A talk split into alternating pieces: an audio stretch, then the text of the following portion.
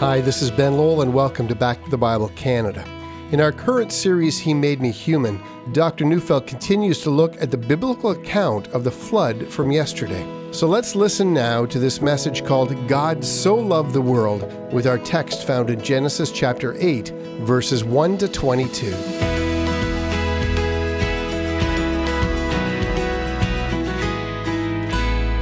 Genesis 8 begins with some of the most beautiful words in the Bible. It simply says, But God remembered Noah. Now, taken by themselves, those words sound unremarkable, but if I tell you that on the way home from work today, I remembered that I was supposed to pick up milk from the grocery store, you might think that I have a good memory or that I pay attention to what my wife asked me to do in the morning. And so the words God remembered speak simply about God's good memory. Now, if we think about it, the words God remembered strike us as strange. To remember is to recall something or to bring it to mind because in human experience, we're prone to forgetting. But not so with God. Hebrews 4:13 says, "No creature is hidden from his sight, but all are naked and exposed to the eyes of him to whom we must give an account." God knows all things in one simple act of knowing, and by that we mean that God is at all times fully aware of everything. He doesn't have to recall or remember anything, for He is never not thinking of everything. Uh, think of how we know and remember. Now, I may know that my wife wants me to bring a jug of milk home from work today. I might even remind myself of that several times in the day, but my day is filled with all sorts of other things, and so I may be remembering that I'm supposed to record a radio program today that I've got to finish my blog today, and, and I have a funeral later in the week that I must prepare for, and that I have a very important luncheon meeting, and the list in my day is filled with all sorts of things that I must remember. But on the way home, I might be rehearsing all the things I must be prepared to accomplish in the next day and so forth. And as I arrive home and walk through the door, I suddenly realize I didn't remember the milk. But God's not like that. He is fully aware of all things at all times with the same intensity of insight that never wavers. He's fully aware of conditions in far off Alpha Centauri, as he is full aware of the spiritual plight of my neighbor next door as he is fully aware of the milk that I'm supposed to pick up on the way home from work. So, in a sense, God does not need to remember in the way that any of us needs to remember. God knows all things in one simple act of knowing, and He is aware of all things at all times with a full intensity of insight that never wavers. And so when we come to the line, God remembered Noah, we should intuitively realize that this remembering is not like how we remember. And once we recognize that, we should become immediately curious about this phrase and stop and ponder what can it mean? Now, in order to understand what the words mean, God remembered, we need to find out what remembering means for God, first in the book of Genesis and in the rest of our Bible. So let's do a little Bible study, shall we? Let's start with the very next chapter, Genesis 9 14 to 15, where God says, When I bring clouds over the earth and a bow is seen in the clouds, I will remember my covenant that is between me and you. So please don't fail to notice that what God remembers is his covenant or the agreement that God has made, which binds his behavior in the direction of Noah. Or then later in Genesis 19 29, we read again of God remembering. And there it says, So it was that God destroyed the cities of the valley. God remembered Abraham and sent Lot out of the midst of the overthrow. Again, as in the situation with Noah, the reason God spared Lot when he overthrew the cities of Sodom and Gomorrah is that God remembered. And in that context, it means that God remembered that he had made a promise to Abraham regarding Lot. Let's look at some other passages in the rest of the Old Testament. 1 Samuel 1, verse 19 says, They arose early in the morning and worshiped before the Lord. Then they went back to their house at Ramah, and Elkanah knew Hannah his wife, and the Lord remembered her. Now, in this case, Hannah has been to the tabernacle and has pled with God for a child. And the high priest at that time, a man named Eli, has assured her that God will hear her petition and answer her with the word yes. And then later we're told that God remembered his promise to Hannah and she conceived. Let's do one more illustration. This one is taken from Psalm 74, which may have been written when the Babylonians destroyed the temple in Jerusalem in 586 BC. So listen to how the psalm begins. O God, why do you cast us off forever? Why does your anger smoke against the sheep of your pasture? Remember your congregation, which you have purchased of old, which you have redeemed to be the tribe of your heritage. Remember Mount Zion, where you have dwelt. Now, I hope you see how this psalm is written. As the psalmist looks at the ruins of the temple, he recounts the promises of God in choosing Israel as his chosen people in the past, and now, in a heartbroken cry to God, he pleads, God, remember your promises and fulfill them to your people in the midst of this smoldering ruin of a temple. Now, I hope you noticed in each of these cases, the act of God remembering is directly related either to a formal covenant that God has made or to a direct promise that God has made. To say that God remembers is to say that God keeps his word. To remember is a demonstration that God is faithful to his covenant. To remember is to showcase that when God makes a promise, he cannot then change his mind and act contrary to that which he has promised. When God remembers, he demonstrates that when he has promised, he must act in keeping with his promise. Go back to my illustration about remembering to get milk and bringing it home after work.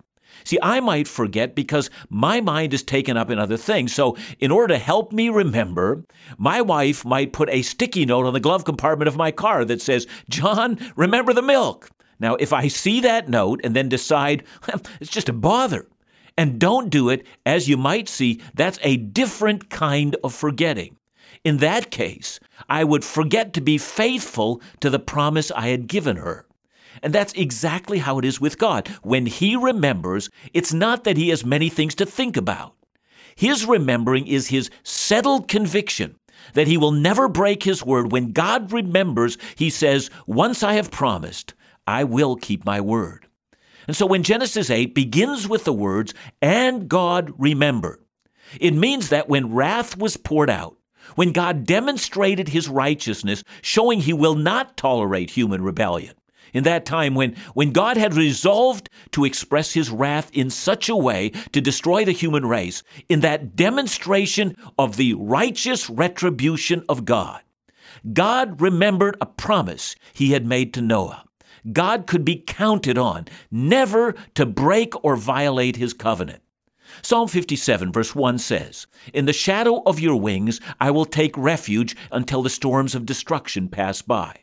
And that is what the ark represented for Noah. The ark was the shadow of God's wing. It was the place of protection when God's wrath of judgment raged through the earth. In the day of judgment, our only protection is found in a covenant with God. And in this is a word of a lesson. See, the New Testament draws a line of parallel between three events the flood, the destruction of Sodom and Gomorrah, and the last great judgment that will come upon the earth. Listen to what Jesus taught in Luke 17 26 to 30. Just as it was in the days of Noah, so it will be in the days of the Son of Man. They were eating and drinking and marrying and given in marriage until the day when Noah entered the ark and the flood came and destroyed them all. Likewise, just as it was in the days of Lot, they were eating and drinking and buying and selling and planting and building. But on the day when Lot went out from Sodom, fire and sulfur rained from heaven and destroyed them all. So it will be in the day the Son of Man is revealed. But from what we've learned, we need to always pray, Lord, in that day, when you visit this earth to judge it, remember me as you remembered your servant Noah. Remember the covenant that you have made with me, the new covenant that was made in the shed blood of Jesus, so that when wrath covers this earth, I will be remembered and I will be preserved. In truth, the words God remembered are the only words of hope that any person can have. God, remember those who are in covenant with you. Now, as we go through the rest of this chapter, we're going to see how God not only rescued Noah in the day of wrath, but how God entered into a covenant that goes far beyond Noah and actually extends to the entire human race, regardless of their religious or spiritual conviction. What God does next is being felt today by every single human being on this earth, by every single culture that now exists or has ever existed, and by every single country in the world today. So, with that whetting of your appetite, I'm going to ask you join me after the break as we see what God is doing in the world today. As we continue to study the story of the flood, we're beginning to understand more about God's covenant with man. It is a covenant where He remembers His people, those who trust and believe in Him. Just as God remembered Noah and his family, so too He also extends the same grace to us. But this covenant also extends to the whole of the human race today, and we'll learn more about that right after the break.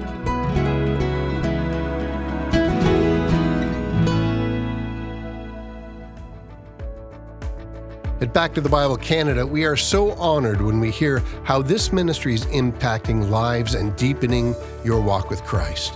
One listener wrote, Thank you for continuing to spread His word to the world. Your messages are always on point, impactful, and inspiring, true to His Word. May you continue to reach out and give others hope and promise, the hope and promise that only comes from accepting Christ as Lord and Savior. If you've been encouraged, inspired, or moved in any way by a message from this ministry, we'd love to hear about it. To express your encouragement in the form of a gift, simply call us at 1 800 663 2425 or visit backtothebible.ca. Or to leave your testimony, email info at backtothebible.ca or visit backtothebible.ca and click on Contact. We'd love to hear from you.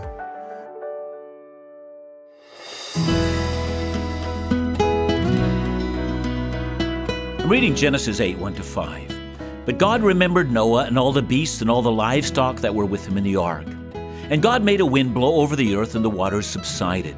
Fountains of the deep and the windows of the heavens were closed. The rain from the heavens was restrained, and the waters receded from the earth continually. At the end of a 150 days, the waters had abated, and in the seventh month, on the seventeenth day of the month, the ark came to rest on the mountains of Ararat. And the waters continued to abate until the tenth month. In the tenth month, on the first day of the month, the tips of the mountains were seen. Now notice the dates. According to chapter 7, verse 14, rain fell on the earth for 40 days, and now we learn that for 150 days the water remained somewhat stable, but after the 150 days the level of flood recedes. The ark comes to rest on the mountains of Ararat, a region that covers an area now a part of eastern Turkey into southern Russia and northern Iran. We're not told in specific where the ark came to rest, only that it was somewhere in that general region. But what is of great interest are the dates. The flood began to abate in the seventh month in biblical terms. If that refers to the religious year, it would be in the Hebrew month of Tishri, which is equivalent to our September to October. But others have argued that since the ancient Israelites had both a religious and a civil year, that the seventh month must refer not to the religious year but to the civil year, and then the seventh month refers to the month of Aviv, also referred to as the month of Nisan, which happens in our March to April. Since the religious year was not recognized until the celebration of the first Passover, it seems natural then to assume that the seventh month, the month that the ark came to rest on dry land, is in fact the month of Aviv or Nisan, the same month that would later be reckoned as the first month of the year. And if that's right, then the ark came to rest on dry land on the 17th day of the month of Nisan. Then we have some amazing parallels in the Bible. The deliverance from the flood happens in the same month that the angel kills Egypt's firstborn and delivers Israel from the Red Sea, and is also the same month that our Lord Jesus was crucified and suffered under the wrath of the Father for our sins and offered us salvation. You see, we see then an amazing set of parallels in Scripture that this is the month of God's greatest rescues, his greatest deliverances. Well, let's continue to read. Verses 6 to 14. At the end of forty days, Noah opened the window of the ark that he had made and sent forth a raven. It went to and fro until the waters were dried up from the earth. Then he sent forth a dove from him to see if the waters had subsided from the face of the ground. But the dove found no place to set her foot, and she returned him to the ark, for the waters were still on the face of the whole earth. So he put out his hand and took her and brought her into the ark with him. He waited another seven days, and again he sent forth a dove out of the ark. And the dove came back to him in the evening, and behold, in her mouth was a freshly plucked olive leaf. So Noah knew that the waters had subsided from the earth. And he waited another seven days and sent forth a dove, and she did not return to him any more. In the six hundred and first year, in the first month, on the first day of the month, the waters were dried from off the earth. And Noah removed the covering of the ark, and looked, and behold, the face of the ground was dry. In the second month, on the twenty seventh day of the month, the earth had dried out. Now we can easily see that on the first five verses are a summary, and now we're supplied with details. Noah's in the ark and he's trying to ascertain when it's safe to go out. First, he sends a raven since it's stronger than a more gentle dove because it can feed on carrion. And then, when matters begin to settle, he starts sending a dove, and by the second month, which is equivalent to our October or November, the earth is finally dried out. Now please notice that according to Genesis 7:11, the flood begins on the 17th day of the second month in the 600th year of Noah's life, and that the flood is completely gone on the 27th day of the second month of Noah's 601st year, which means that the entire flood lasted just over a year. We can only begin to imagine this amazingly long ordeal. Now we come to verses 15 to 19. Then God said to Noah, Go out from the ark, you and your wife, and your sons and your sons' wives with you. Bring out with you every living thing that is with you of all flesh, birds and animals, and every creeping thing that creeps on the earth, that they may swarm on the earth, and be fruitful and multiply on the earth. So Noah went out, his sons and his wife, and his sons' wives with them. Every beast, every creeping thing, and every bird, everything that moves on the earth went out by families from the ark. Now, it's important to note that the account of Noah, in many ways, mirrors the account of creation. In the creation account, we're told that the earth was once chaotic, that, that waters covered the earth, and that the Spirit of God was hovering over the face of the waters. Now, in the flood, the earth, for a season, returned to its chaotic state. God caused a wind to blow over the waters. The Hebrew word for spirit and the word for wind are the same word. It's the Hebrew word ruach. So, for a period of time, the earth had become so rebellious that God returned it to its original chaotic, purposeless existence. But here in the account of Noah, man is not recreated, nor are a new set of animals called into existence. Instead, God brings the past, broken and fallen and ruined world into the new world and we're left with an obvious question. If the same fallen humanity are given an opportunity to start all over again, won't the outcome be exactly as it was before? Hatred, murders, arrogance, powerful men building cities, great, strong, and violent men who will eventually rule the earth, and a pattern of murder and violence escalating? and the godly seed eventually again being in, in danger of being wiped out. I mean, won't this be an endless, horrible, repetitious cycle? But just when we think this must be the case, something unusual happens. Listen to verses 20 to 22. Then Noah built an altar to the Lord and took some of every clean animal and some of every clean bird and offered burnt offerings on the altar. And when the Lord smelled a pleasing aroma, the Lord said in his heart, I will never again curse the ground because of man, for the intentions of man's heart is evil from his youth. Neither will I again strike down every living creature as I have done. While the earth remains, seed time and harvest, cold and heat, summer and winter, day and night shall not cease. This is the second covenant that God makes in the Bible. The first was with Adam, as we saw, when God gave him the authority to rule the earth. But in rebellion, that rule degenerated into violence and bloodshed. But now, after Noah's act of worship, God responds and commits himself to a covenant. God binds himself to a promise, a promise that still stands to this day. While the earth remains, God commits himself never to destroy the entire earth in the way it was destroyed then. Even though the effects of the fall remain, and the human race is driven to evil, God will not strike the earth down as he has once done. What God is doing here is promising that the conditions that once existed before the flood will not be allowed to become as wicked as they once were. God is making a promise. He is going to find a way to actively restrain human evil. We call this the doctrine of common grace. There is a grace that God extends to the entire human family. Regardless of whether they love Him or not, God will intervene, if you will, so that He will not allow conditions on earth to become what they once were before the flood. But how is that possible? How does God ensure that the conditions on earth will not become what they once were? How will God restrain a fallen human race? The answer to that question will be seen in the next several chapters. There, before God calls Abraham, and before God chooses a people to be his own chosen people, God sets into place a series of circumstances that will allow for goodness and decency and his kindness in a world of fallen humanity.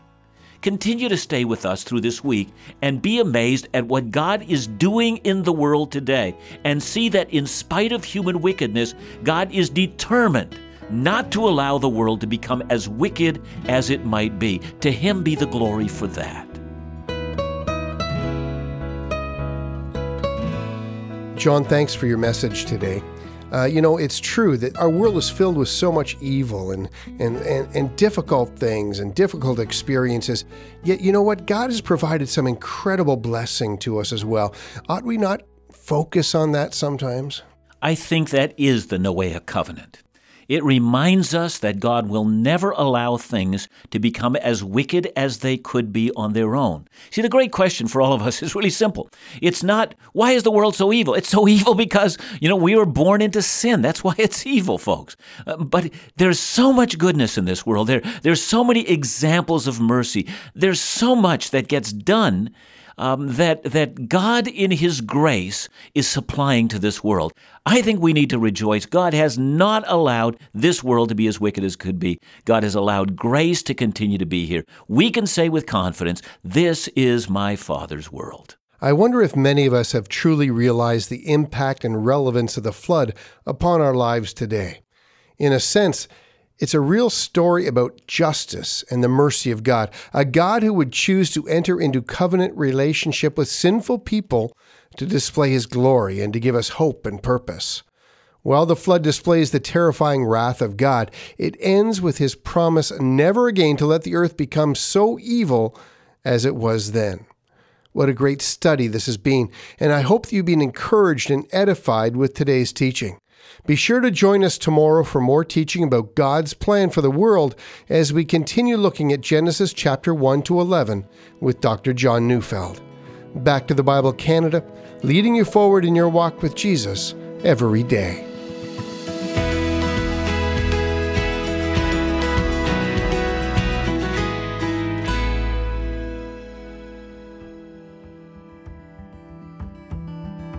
Back to the Bible Canada ministers God's Word that we might become a people for His glory.